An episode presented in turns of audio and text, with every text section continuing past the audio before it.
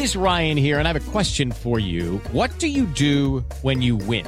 Like, are you a fist pumper? A woohooer, a hand clapper, a high fiver. I kind of like the high five, but if you want to hone in on those winning moves, check out Chumba Casino. At ChumbaCasino.com, choose from hundreds of social casino style games for your chance to redeem serious cash prizes. There are new game releases weekly, plus free daily bonuses. So don't wait. Start having the most fun ever at ChumbaCasino.com. No purchase necessary. BGW. Void were prohibited by law. See terms and conditions. 18 plus. Podcast da Pan.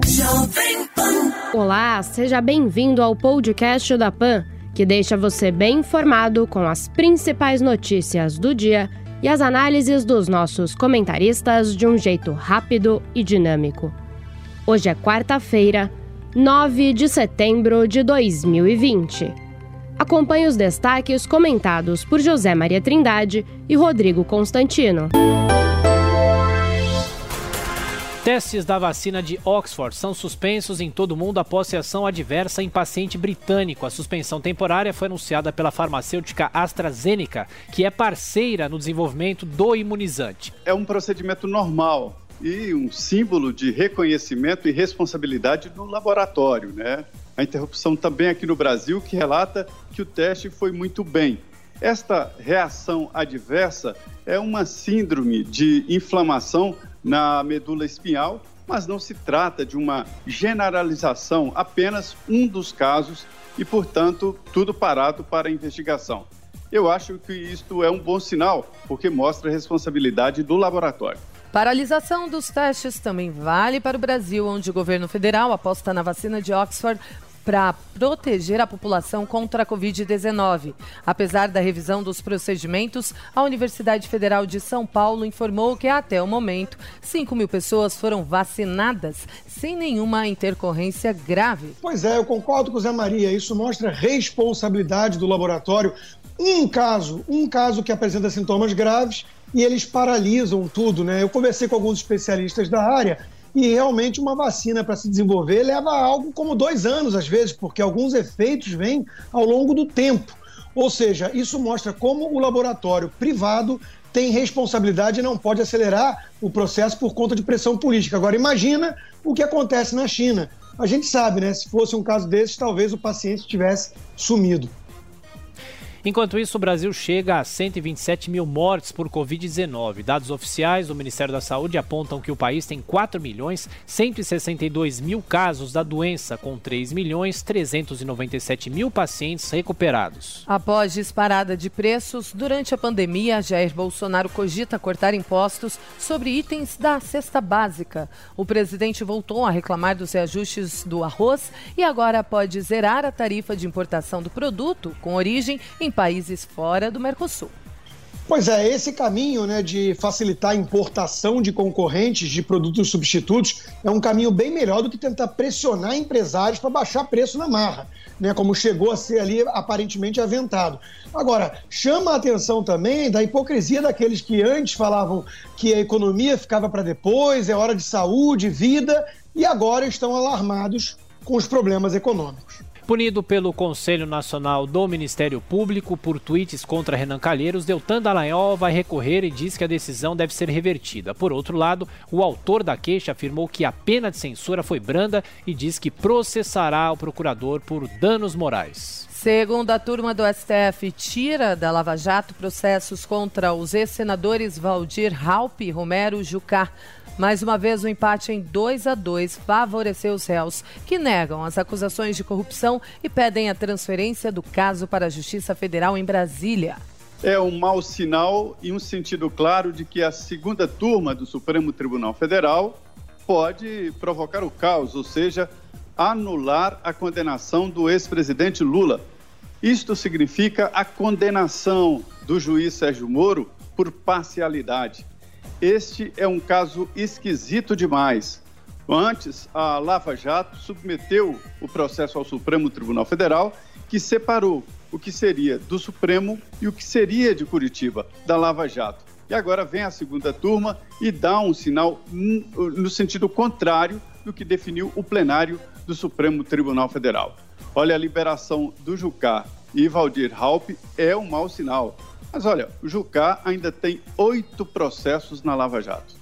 O secretário da Cultura determina que todas as publicações ligadas à área deverão passar por aprovação prévia. O ofício assinado por Mário Frias estabelece ainda que as nomeações e exonerações de cargos de confiança também deverão ser submetidas à análise da pasta. Em manifestação ao STF, governo nega a militarização da política ambiental no Brasil.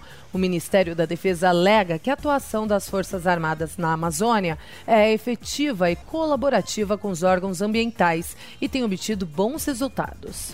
Pois é, a ministra Carmen Lúcia quis saber por que, que o Exército vai na Amazônia, né? Como se as Forças Armadas não tivessem o direito de ir e vir e a liberdade de atuar justamente no país. Isso tudo é muito esquisito e mostra que tem algumas ONGs e alguns grupos aí muito incomodados com as mudanças na pasta ambiental. Não por é, valorizar a preservação do meio ambiente, mas talvez por outros motivos não tão nobres assim terras dos índios, né? Existem terras cedidas aos índios, mas são terras nacionais e terras da União. Nesta resposta, o governo diz que não há o que falar sobre militarização e alerta que se trata apenas de um trabalho conjunto do Exército e também sobre a defesa do Estado e também da ordem e segurança pública. Estas são funções provisórias das Forças Armadas. E olha, esse decreto assinado em maio pelo presidente Jair Bolsonaro prevê a defesa da nossa fronteira e também de áreas de conservação ambiental. Casa Branca estuda aplicar sanções ao regime de Alexander Lukashenko em Belarus. Nessa terça-feira, o secretário de Estado, Mike Pompeo, cobrou que o governo de Minsk liberte um cidadão norte-americano e garanta a segurança de ativista presa. E o futebol, seis partidas agitam a nona rodada do Brasileirão nesta quarta-feira, com destaque para o jogo do vice-líder São Paulo contra o Bragantino. Santos recebe o Atlético Mineiro, Fortaleza encara o esporte, Atlético Paranaense pega o Botafogo, Goiás e Curitiba jogam no Serra Dourada e tem o clássico Fla-Flu no Maracanã. A Polícia Federal está nas suas em uma operação que investiga escritórios de advocacia que teriam sido usados para repassar propina a agentes públicos. Entre os principais alvos dessa investigação da Lava Jato estariam advogados como Frederico Assef, Roberto Teixeira, Cristiano Zanin Martins e Sérgio Sérgio Cabral. Sobrou para todos, do advogado do presidente Jair Bolsonaro, advogado do ex-presidente Lula, advogado do ex aliás, do governador afastado do Rio de Janeiro, ou seja, a definição exata de que os escritórios de advocacia estão sendo usados para desviar dinheiro público, ou seja, branqueamento de capital. É uma ação muito importante e que pode mudar mais um hábito brasileiro de usar os escritórios como algo fora da legislação, ou seja, um bunker blindado. TSE define protocolos para a votação deste ano e quem estiver sem máscara ficará de fora. Eleitor terá que fazer a higiene das mãos antes e depois de usar a urna e quem teve Covid ou febre até 14 dias antes da eleição não poderá votar. Chefe do Centro de Inteligência do Exército morre com Covid-19. Integrante da missão brasileira no Líbano, general Carlos Augusto Cidrião, estava internado no Hospital das Forças Armadas, em Brasília. Caixa paga hoje o auxílio emergencial para mais de 3 milhões e 900 mil brasileiros. Serão beneficiados trabalhadores que se inscreveram via aplicativo, site ou pelos correios. Ministério Público Federal, no Rio Grande do Sul, abre inquérito sobre o chamado dossiê dos antifascistas. A Procuradoria deu prazo de 20 dias para que o Ministério da Justiça e Segurança Pública apresente as informações solicitadas sobre o relatório. É, essa história continua rendendo, né? Mas na verdade, é como o próprio Zé Maria já colocou várias vezes, todo governo faz um trabalho de inteligência. É, não pode ter perseguição a funcionário público, a servidor do Estado, por questões de opinião política e divergências ideológicas. Mas não é disso que se trata. Nós estamos falando de centenas de milhares de funcionários públicos e o dossiê teria algo ali como 500 pessoas que poderiam ter ligação, por exemplo, com grupos radicais extremistas como a Antifa, que é um grupo que nos Estados Unidos é considerado terrorista. Então, é preciso separar o joio do trigo. Né? Uma coisa é uma narrativa de perseguição ideológica a servidores que discordam do governo. Outra coisa é você estar atento a quem, por gozar de estabilidade e estar na máquina pública, tentar de alguma forma boicotar o governo e a própria democracia. É, a estabilidade não é do servidor público, a estabilidade é da coletividade, da, do Estado, né? A, a, a, essa estabilidade é uma segurança para o funcionário exercer a sua função inteiramente. Acho que o ministro André Mendonça, da Justiça, se apressou em demitir os responsáveis por esse trabalho e acabou dando a cara a tapa. Esse assunto já passou pelo plenário do Supremo Tribunal Federal. Não há mais o que discutir isso na Justiça. E mais, as últimas decisões do Supremo jogaram na ilegalidade esse tipo de trabalho que vai continuar. Ele é essencial e regulamentado pela Constituição. Tanto é assim que a Constituição colocou o Senado Federal e a Câmara dos Deputados, uma comissão mista, para acompanhar o serviço de inteligência. Os constituintes deram ao Congresso Nacional esse controle, não ao Supremo.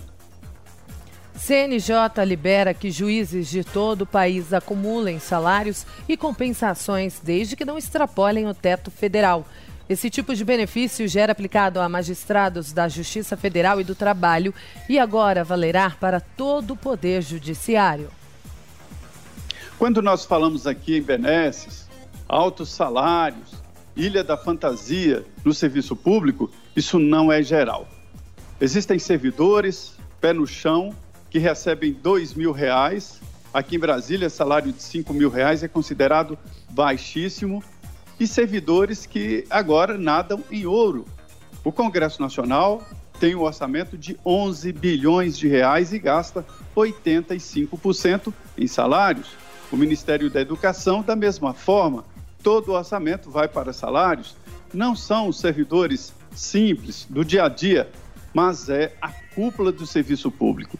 E agora no judiciário a gente vê o CNJ, que é o controle externo do judiciário. Esta era a intenção na criação do CNJ. E fazendo esse tipo de agregamento de salário, é assim, tijolo a tijolo, que foi construído esse castelo onde moram alguns, alguns, a elite do serviço público. Mais um opositor é detido por homens mascarados em Belarus, em meio à onda de protestos contra Alexander Lukashenko. Nessa quarta-feira, o advogado Maxim Znak foi levado para o local desconhecido. É, esse caso é, serve para mostrar onde realmente a democracia está ameaçada, né? A Rússia, por exemplo, com Putin, que está no poder há mais tempo que Stalin já, né? É, na China, que temos uma ditadura comunista há 70 anos no comando, e em países ainda obscuros, assim como Belarus. Agora, é, enquanto isso, os intelectuais adoram ficar alertando para as ameaças à democracia nos Estados Unidos com Donald Trump ou no Brasil com o presidente Bolsonaro. Aqui ou aí no Brasil não tem gente sumindo com capuz no meio do dia. Né? China e Índia voltam a trocar acusações após novo incidente na fronteira. Tensão na região do Himalaia segue em alta desde junho, quando foram registradas 20 mortes de militares dos dois países em um confronto. Pois é, esse caso também serve para mostrar quem é a verdadeira ameaça geopolítica ao mundo livre. É a China, né, cuja embaixada no Brasil intimida deputados brasileiros para não reconhecer vitória nas urnas de Taiwan, por exemplo, intimida o povo de Hong Kong e muitos jornalistas no Brasil acham que não devemos criticar o regime chinês, porque isso seria, de alguma forma, contra os interesses nacionais, porque vendemos muito para a China. Ora, uma coisa não tem a ver com a outra. A China precisa continuar comprando alimentos e o Brasil tem que exercer sua livre é, expressão, os brasileiros têm direito a expressar o descontentamento com as ameaças que a China promove ao mundo livre. A embaixada chinesa, esses dias, andou aí curtindo a ação intimidatória daquele Sleeping Giants Brasil contra grupos conservadores. A China é um perigo ao mundo livre. Dupla do brasileiro Bruno Soares passa por favoritos e chega à final do US Open. O mineiro e o croata Mate Pavic enfrentam amanhã o holandês Wesley Koolhof e o croata Nikola Mektic. Pela Liga das Nações, Portugal faz 2 a 0 na Suécia, com dois gols de Cristiano Ronaldo, que chegou a 101 gols marcados pela seleção. Já a França repetiu o placar da final da Copa de 2018 e venceu a Croácia por 4 a 2. Esse foi o podcast da PAN que deixa você bem informado com as principais notícias do dia e as análises dos nossos comentaristas de um jeito rápido e dinâmico. Para acompanhar mais informações e comentários, basta acessar o nosso site jp.com.br. Podcast da Pan.